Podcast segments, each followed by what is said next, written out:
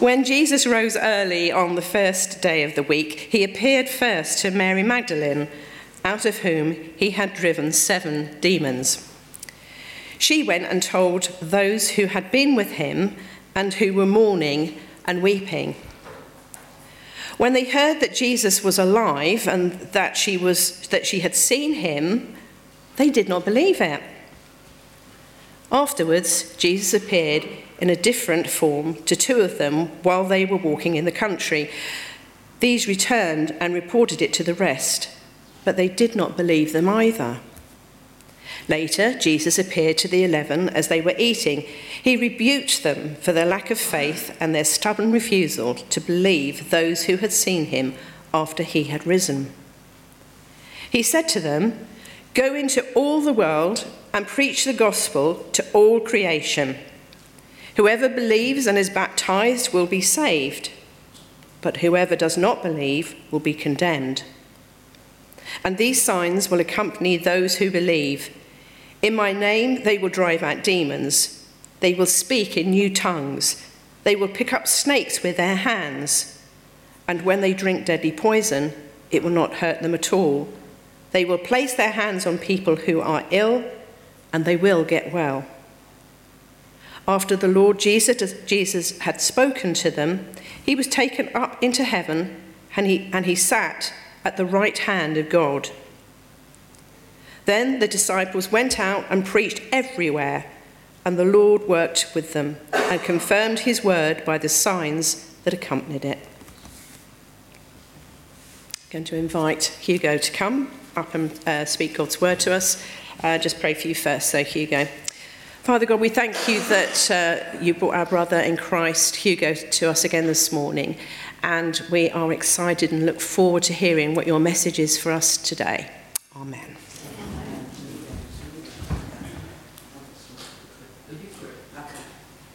It'll be fine. Someone needs to click, whatever. Hello. Hello. There's lots of you today, isn't there? It's nice. Is it because it was Easter last week and you haven't quite got over it, so you're coming again? That's fantastic. I thought I would actually do some Bible study today. Is that all right? So this passage is one of those fascinating passages in the Bible. Well, it's actually one of the very few passages in the Bible that are actually disputed. And the reason that I wanted to do the Bible study is because some of those disputes actually relate to our lives. You know, sometimes we think, there's a disputed issue here or there's a disputed issue there or some complicated bit of theology, and it's more about how many angels you might got on a pinhead than anything else. Just like, I don't know if you know this, but this country had major wars over whether Easter was last week or this week. You know, and who cares? Jesus rose from the dead. Huh? So history is full of theologians discussing things which don't matter, but there are some remarkable things that do matter in this passage.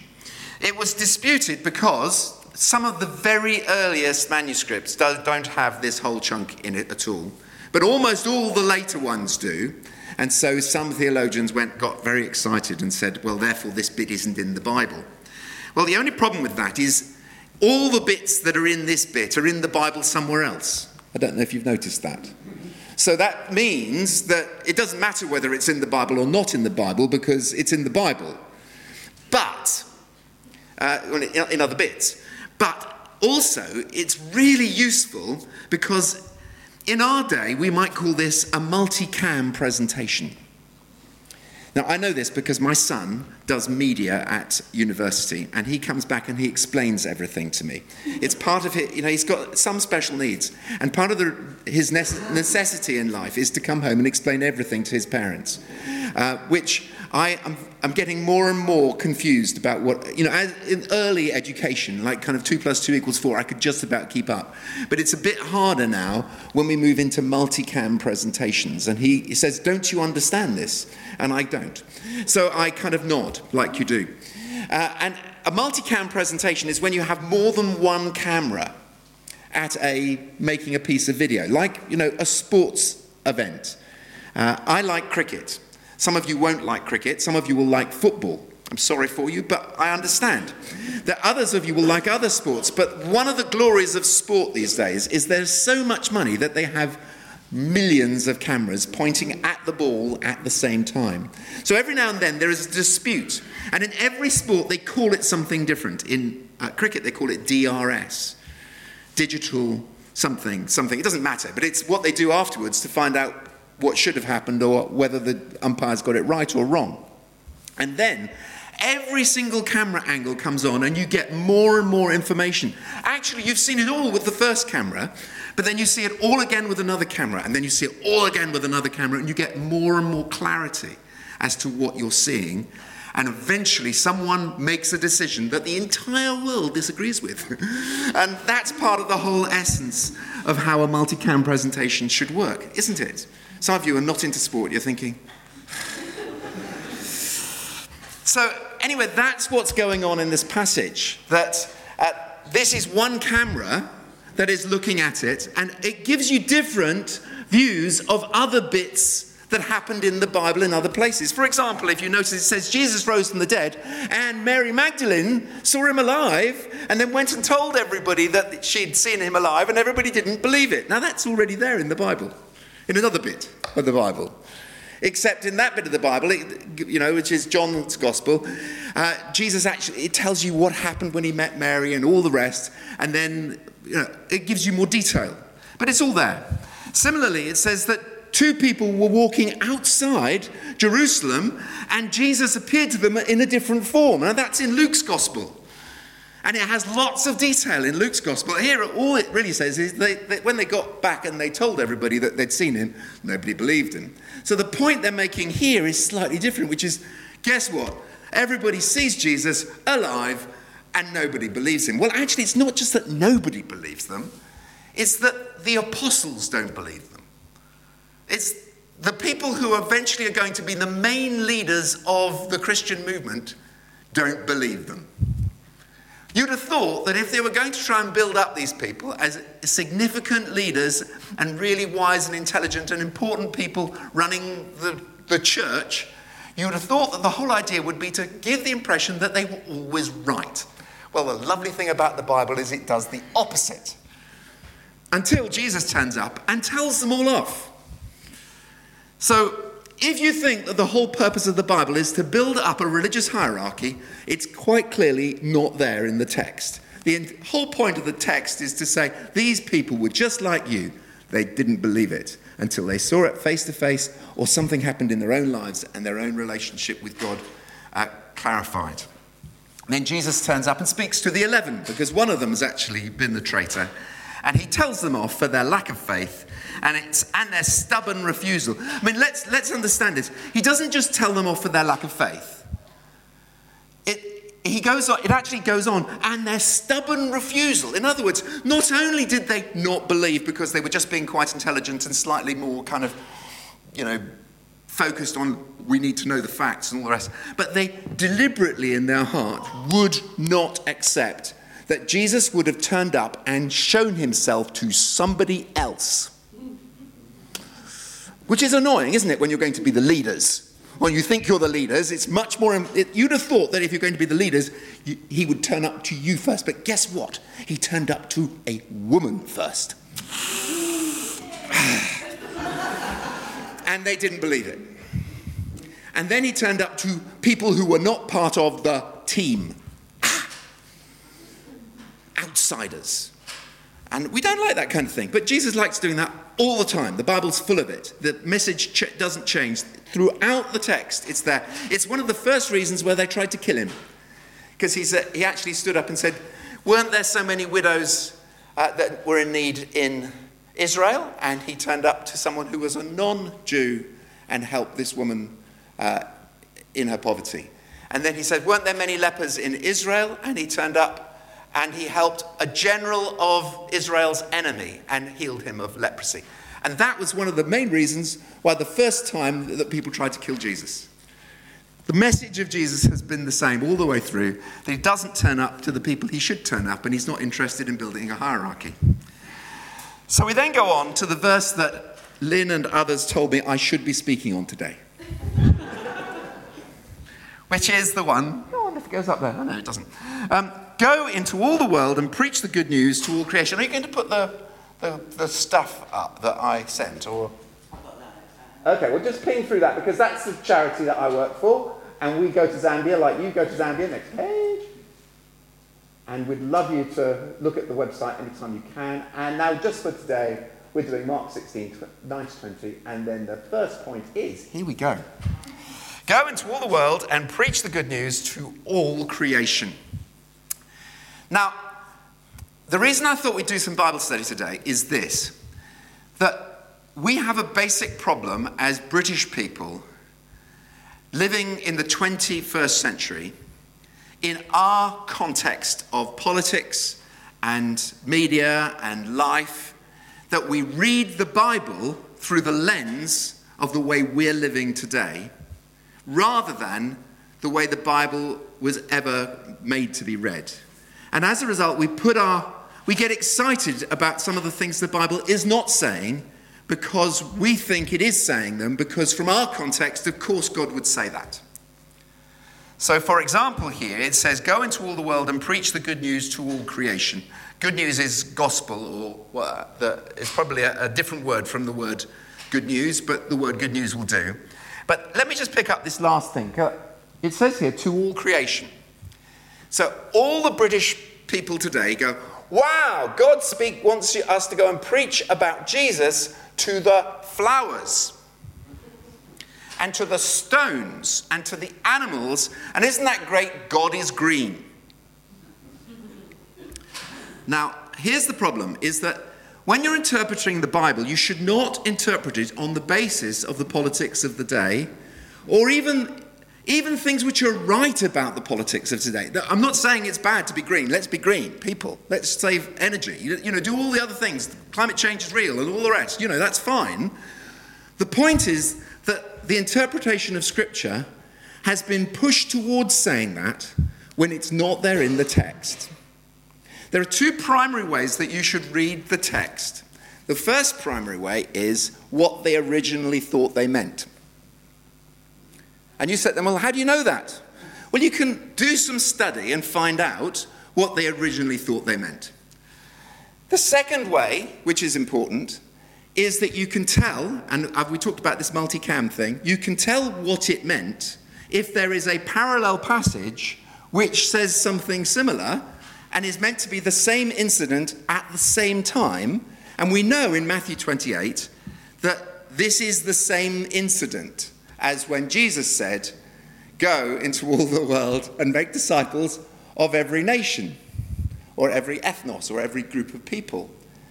We know that's the same story. It's just that probably he said a few things on that day, and Matthew recounts some of those things, and here in Mark, he recounts it just slightly differently, because when you listen to it from and he probably said 5 or 6 sentences, not just one, but when you write it down, particularly if you've got to write it out in hand every single time for the next 1,000 years, you don't put it all down every time. You put down what you felt was important. You get your angle on the story rather than somebody else's angle on the story. Now, we know in Matthew 28, the point was to go and preach to all peoples, different types of people, so that they became disciples. So, this seems to say it's talk to all the hills and mountains and trees, not the people, except that the word all isn't all. The word all is all kinds of created. Best way to describe it is all kinds of created stuff, or all kinds of created beings. So if you do the parallel passage, it's almost certain that what Mark meant was the same as what Matthew meant, which is all kinds of people. And quite interesting, the point really that both of them were making, if you read it in the way the sentence is constructed, is the emphasis is in all kinds. And therefore, what he was saying is, don't just go to people like you. Go to people who are not like you, and don't just stop when you've got 5 or 6 more groups of people who are not like you. Go on until you've got all kinds of people. Because we know, and we've got other passages in the Bible that tell us, that there's going to be a day when the whole of creation is wound up in some way and renewed in some way, and there will be a people of every nation, tribe, and tongue. In other words, a people of every kind of people, a people made up of every kind of people who will be worshipping God and will have been saved through Jesus.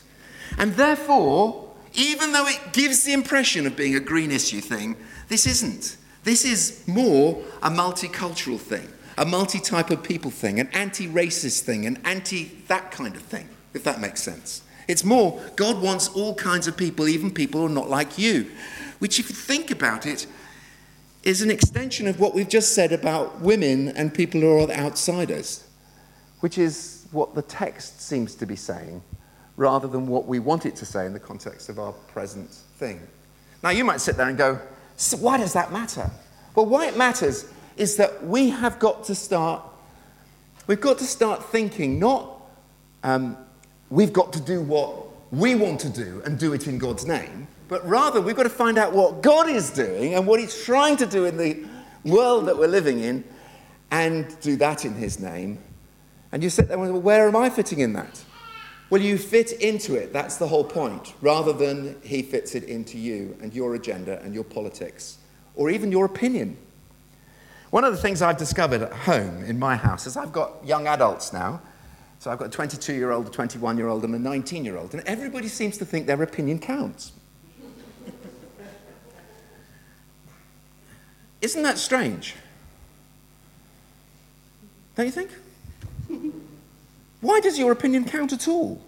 Now, you might sit there and say, well, in a world of a democracy where you're going to have a church meeting after this and everyone has a vote, that obviously what everyone's opinion counts. Well, sorry, it doesn't.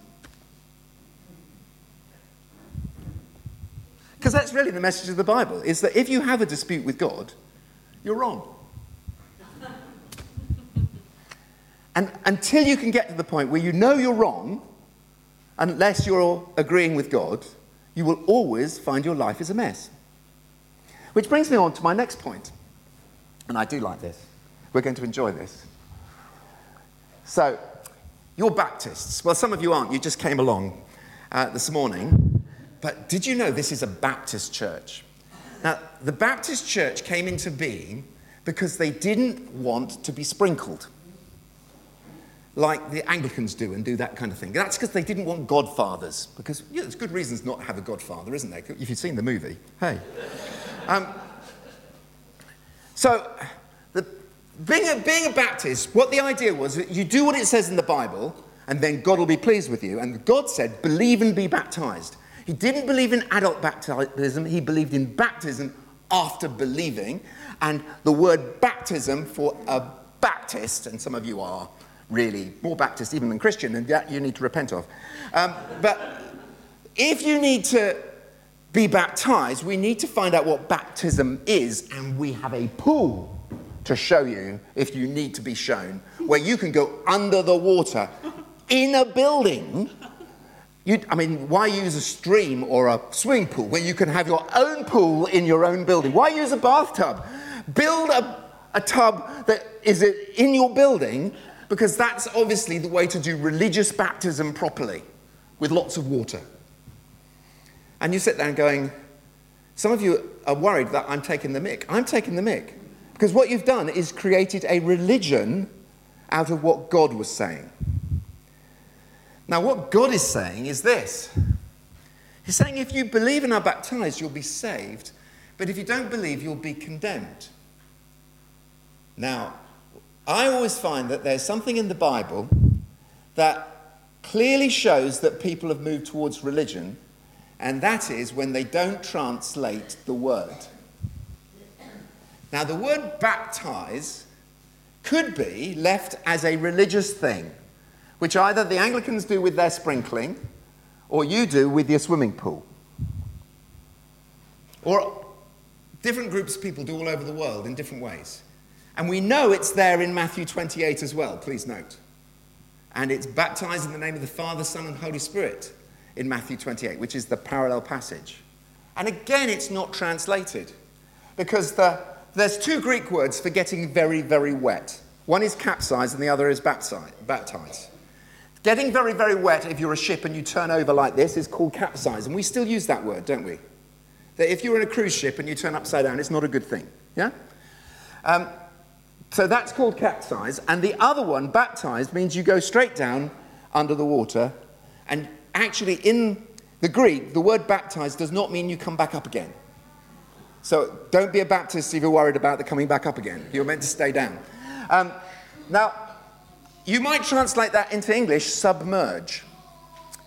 Now, I would like to notice, if you actually translate the word submerge, it becomes very interesting what Jesus says in Matthew 28. He says, baptize them or submerge them in the name of the Father, the Son, and the Holy Spirit.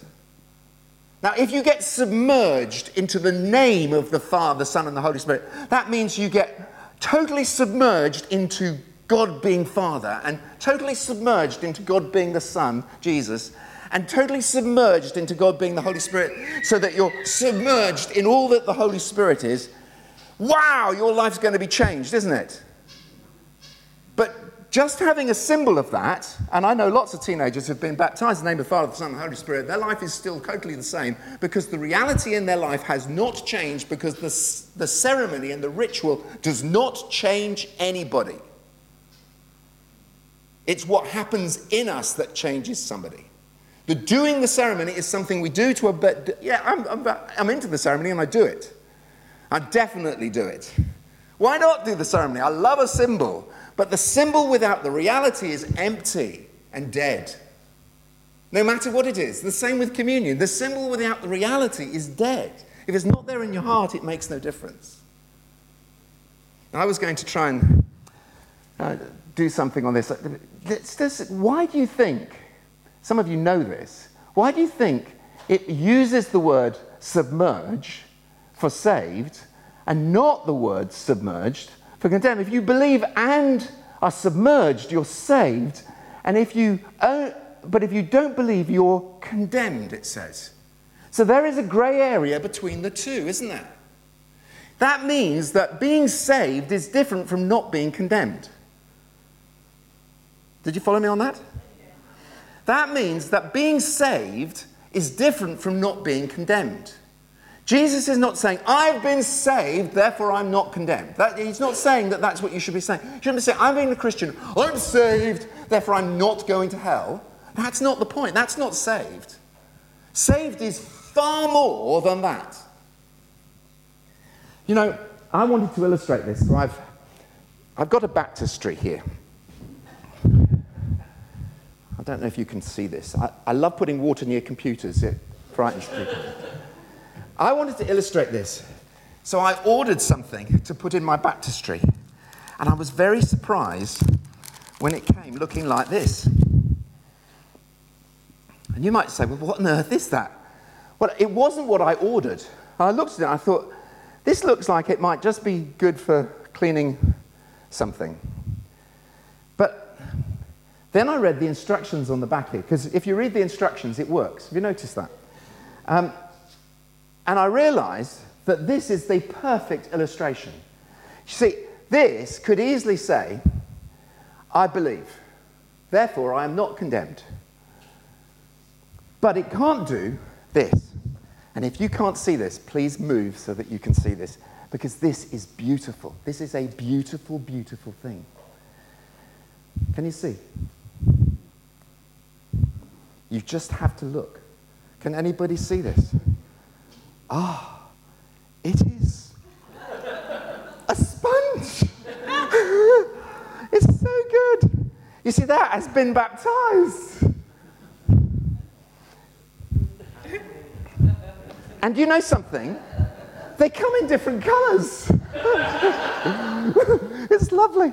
Anyway, you can get them from Amazon. So they're just so lovely. Now that is saved. This is just not condemned. Believe, and you can be as dry as a bone, and God will go, oh, well, let's take you to heaven, I suppose.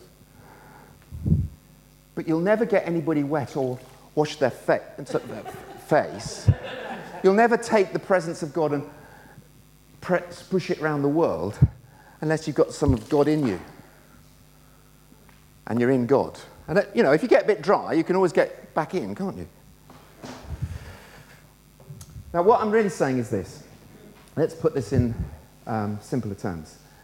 Minimalist Christianity, maximalist Christianity. Or maybe minimalist Christianity and maximalist Christianity, whichever way around you feel is positive or negative. There's minimalist Christianity, and some of you are infected with it. It's kind of religion plus. Enough of God, enough of believing in Jesus to say, well, I'm a Christian. That minimalist kind of relationship with God where I'm doing my best, I don't have to come to church. You know, what do I have to do in order to have ticked the box so that if I die tonight, I'll be okay? God, couldn't you believe... You know, why would God ever want you in heaven anyway like that? But I suppose he has to because Jesus died for you. But then there's the other one, which is extreme. It's no longer sprinkling, it is submerging in God and all that God is. Maximalist Christianity works in a remarkable way. I'll tell you what it does. It releases supernatural power. So stuff happens in your life. It's not just that I believe that there's a God. And notice the people who were being rebuked for not believing were the apostles. So, you know, you can be one of the leaders of a church and be going, I'm just needing to get by and try and get to the end of my life and not do too much work and have to go to the church meetings too often. Or you can go, I've got 10, 15 years left of my life, or maybe 40, or maybe 50, and I want to use them 100%. I want to be soaked in the presence of God, and I want to take that presence of God to the other side of the world. And you say, well, it seems exhausting. And I go, look, what it says next is this. It says, if you take that gospel in that maximalist way to the ends of the earth, you know what's going to happen? Signs and wonders are going to happen. Things are going to happen. Now, I've met loads of people who go, look, I've been a Christian all my life, but nothing ever happens. It depends on the church you go to, but quite often it's like kind of nothing ever happens. Well, it always happens to the person standing next to me. And I look at them and I say, and how do you do your Christianity? And the way they define it is minimalist. But of course nothing happens. Things happen when you go for it with all your heart and mind. You get in God and God gets in you, and you take that to the far ends of the earth. The word go, do you know what it means? Another word for it would be travel. Wherever you travel, do stuff for God and make things happen. Please. Because otherwise, spiritually, you are boring. Okay. I'm going to go back to my first point here. God stood on the earth. This is my final point. God stood on the earth, having just risen from the dead. Jesus was God. He'd become a human being. He'd lived his life. He let them kill him. When he died, he took all that's ever gone wrong in the world and took the blame for it. Took it down and dumped it in heaven and rose from the dead, calmly and peacefully, and stood in front of these people. He met 2 or 3 people. He started with a woman. He then started with strangers. And then eventually he went to see the main leaders and said, what on earth? Don't you believe all this stuff?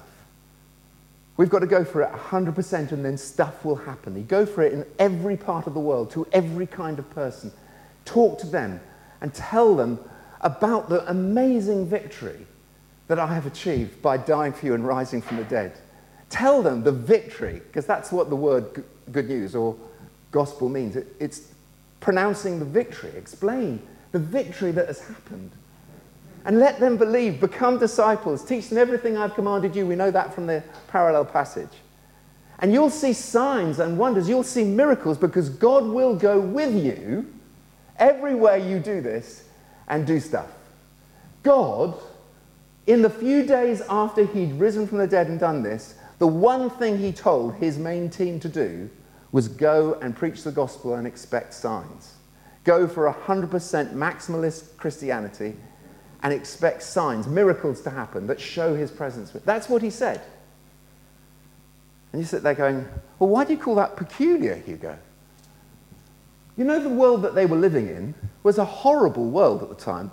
There was a major empire going around massacring people in large numbers, all over the place in irrational ways. The way the Roman Empire basically allowed its generals to make money was to go and have a war where they raped everybody, killed everybody, and then stole everything, took it back and put it in their homes. And that made them rich.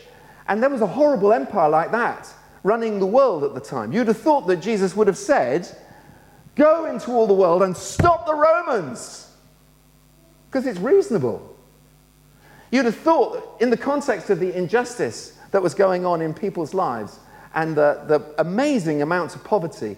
And when you think about slavery, you'd have thought that what they should have done was get involved in politics and get involved in breaking the power of slavery and putting things back in terms of justice. You'd have thought they should have brought democracy to the world. Rome had a form of democracy, but it basically meant all Romans could vote. And then that kind of fell apart because, having had democracy for a little while, Julius Caesar turned up and ruined it slightly. And by the time Jesus was born, they moved on to their second or third emperor, no one's quite sure which, and they were getting used to the idea that, you know, totalitarianism worked so much better. You'd have thought that Jesus would have said, go and tell everybody about democracy being a good plan. Go and get involved in politics. Go and get involved in education. Go and get involved in society. Run the media. Take over the world for me. But he doesn't. He says this, go and preach the gospel, and everyone who believes and is submerged will be saved. You'd have thought he would have said, in the world where there was so much sickness, go and be amazing scientists and come up with amazing, be amazing doctors, be amazing teachers, be amazing anything. You know, we all know that there are some things that the gospel should be more important than, like fashion or sport, but there are other things that are really important, aren't there? And still, when God stood on the earth, he said, this is more important than all of that. It's not that they're not important, it's just that this is more important than all of that. When I was a late teenager, I could have gone off in various different directions in my life. And somewhere in me, I read these words and other ones similar to them in the Bible. And as I thought about it deeply, I came to the conclusion that the highest priority that God has in this world is for people to believe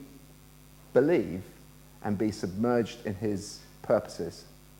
And if they do that, then he will be with them, and extraordinary things will happen, and more, not just because they won't be condemned then, but because they will be saved. You know, the word saved really, and this, some of you will know this, the word saved means that the cavalry turned up. That's what it means. It means you've been battling away in life, and the kingdom of God has come. That means the army of God has come and saved you. That's what it means. Do you know, the good news is the kingdom of God has come. The cavalry has turned up. That's what it means. That's the first thing Jesus said. He said, the kingdom of heaven is at hand. Now, repent and believe the good news. It's happening now. God is for you now. He loves you now. Believe in it. Throw yourself 100% in it, and you will see miracles. You say, what kind of miracles? Well, you might be praying for someone who's sick and they get well, laying hands on them and they get well. Not every time, but sometimes it really happens. It may be that you preach in some way and something totally coincidental occurs.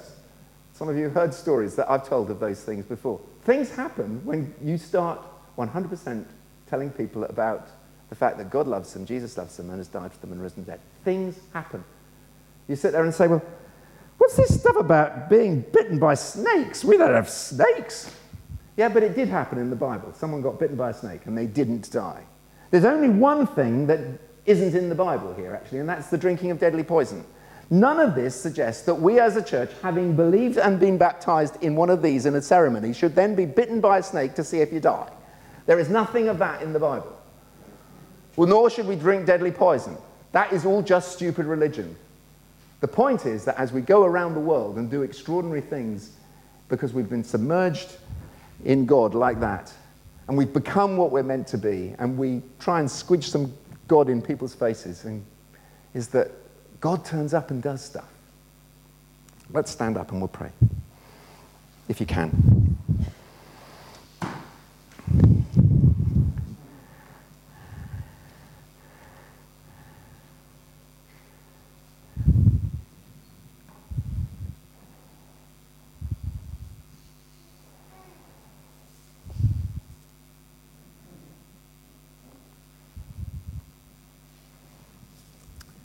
Father, I thank you for everybody in this room and everybody who's in different places. Some of them have come to worship this morning thinking we just need to pray for Ukraine, or we need to pray about the injustice that's going on. We need to get this government, or not get this government to do this or do that or do the other.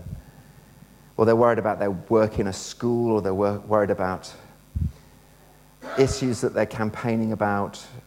And they don't want to hear the priority of the gospel. But Lord, you still said it when you stood on this earth.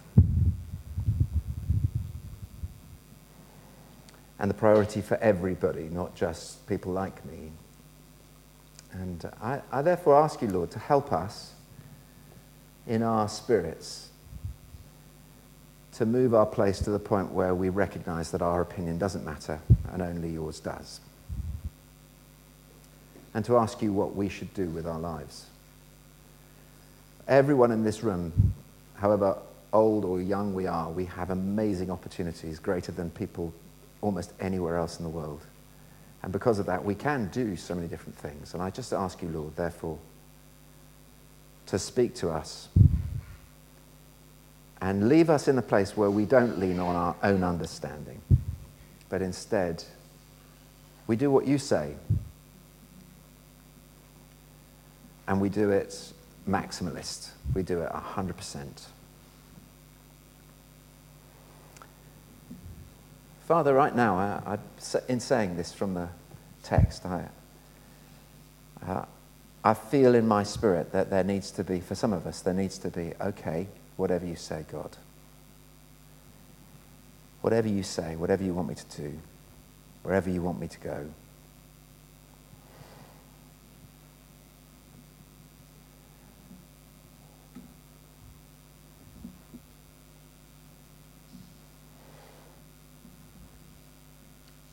Wherever you want me to travel. Father, as we move into prayer for one another, and around specific meditations, I pray that you would continue to speak by your Spirit, and then that you would confirm your word through one or two witnesses as this week goes by. Pray that this word that is in the text of Scripture would come into people's lives by your Spirit, and that you would clarify what it is we're meant to do and what we're not meant to do.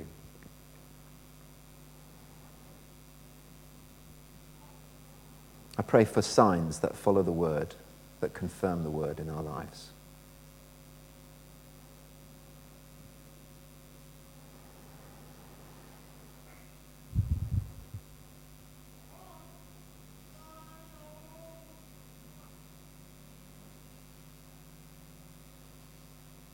Amen.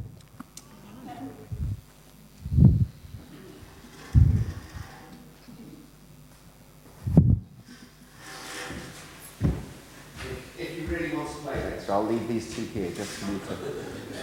It just feels so good.